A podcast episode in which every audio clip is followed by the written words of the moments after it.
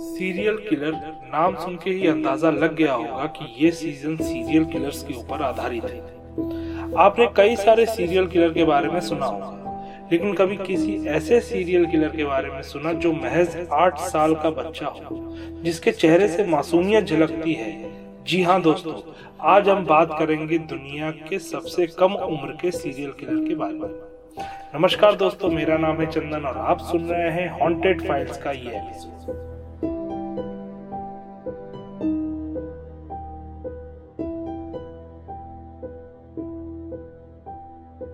बात करते हैं अमरदीप साडा की।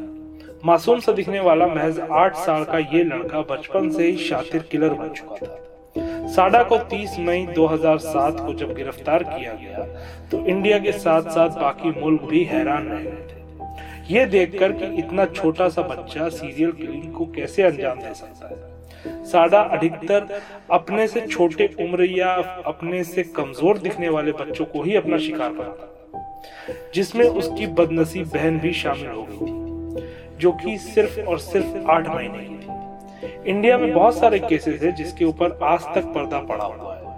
उनमें से एक केस ये भी था। इस केस में रहस्य ये था कि महज एक आठ साल के बच्चे को सीरियल किलिंग करने की ज़रूरत क्या पड़ा। आमतौर पर सीरियल किलिंग के कुछ खास मकसद होते हैं। जैसे कि नाम बनाना, पैसा कमाना, अपना नाम इतिहास के पन्नों पे लिखना वगैरह वगैरह। लेकिन शायद इस छोटे बच्चे को इन सब चीज़ों की समझ नहीं होगी। फ़िलहाल, अगर थ्योरी और पुलिस के इन्वेस्टिगेशन रिपोर्ट की माने तो चूँकि ये बच्चे साइज़ में छोटे और आत्मरक्षा के मुकाबले काफ़ी कमज़ोर होते हैं, इसलिए साडा के लिए ये सबसे आसान शिकार यही थी। अब आते हैं इस कहानी के सबसे खतरनाक मोड़ पर जरा सोच के देखिए। आप क्या करेंगे जब आपको ये मालूम पड़े कि आपके आठ साल के छोटे से बच्चे ने किसी का खून कर दिया है। साडा के साथ भी कुछ ऐसा ही हुआ। जिसमें साडा के माता पिता को इसके अपराधों के बारे में सब कुछ पता था। लेकिन उन दोनों ने साडा के इस अपराध को छिपा के रखा। नतीजा ये निकला कि साडा को लगने लगा कि अगर किसी को भी मारे तो मेरे माँ बाप मुझे बचा लेंगे। इसी के चलते साडा के परिवार ने अपने तीसरे बच्चे की लाइफ से भी हाथ धो लिया। जब साडा को पुलिस ने अरेस्ट किया और उसे इन्वेस्टिगेट करना शुरू किया तो पुलिस वालों का पहला सवाल था कि तूने इन छोटे मासूम बच्चों को क्यों मारा?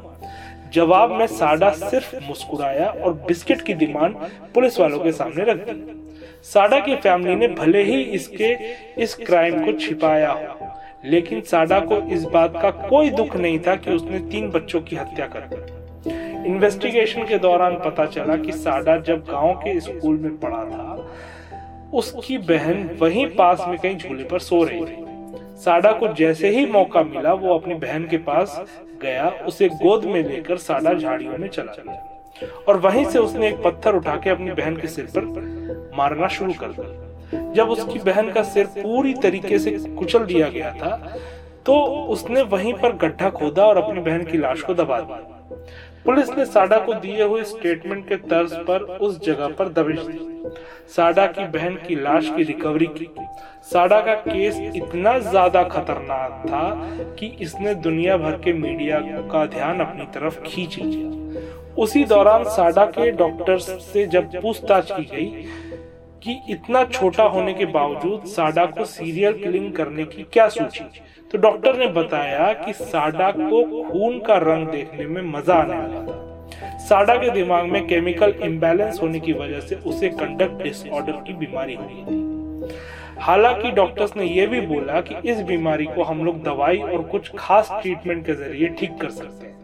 सादा ठीक होने के लगभग 18 साल बाद तक बाल सुधार गृह में रहा और ठीक होने के बाद उसने नई पहचान के साथ अपनी लाइफ को नए सिरे से जीना शुरू कर दिया। किसी को नहीं मालूम कि ये बंदा अभी कहाँ पर है। तो दोस्तों, कैसी लगी आपको ये सीरियल किलर की केस कमेंट करके ज़रूर बताइए।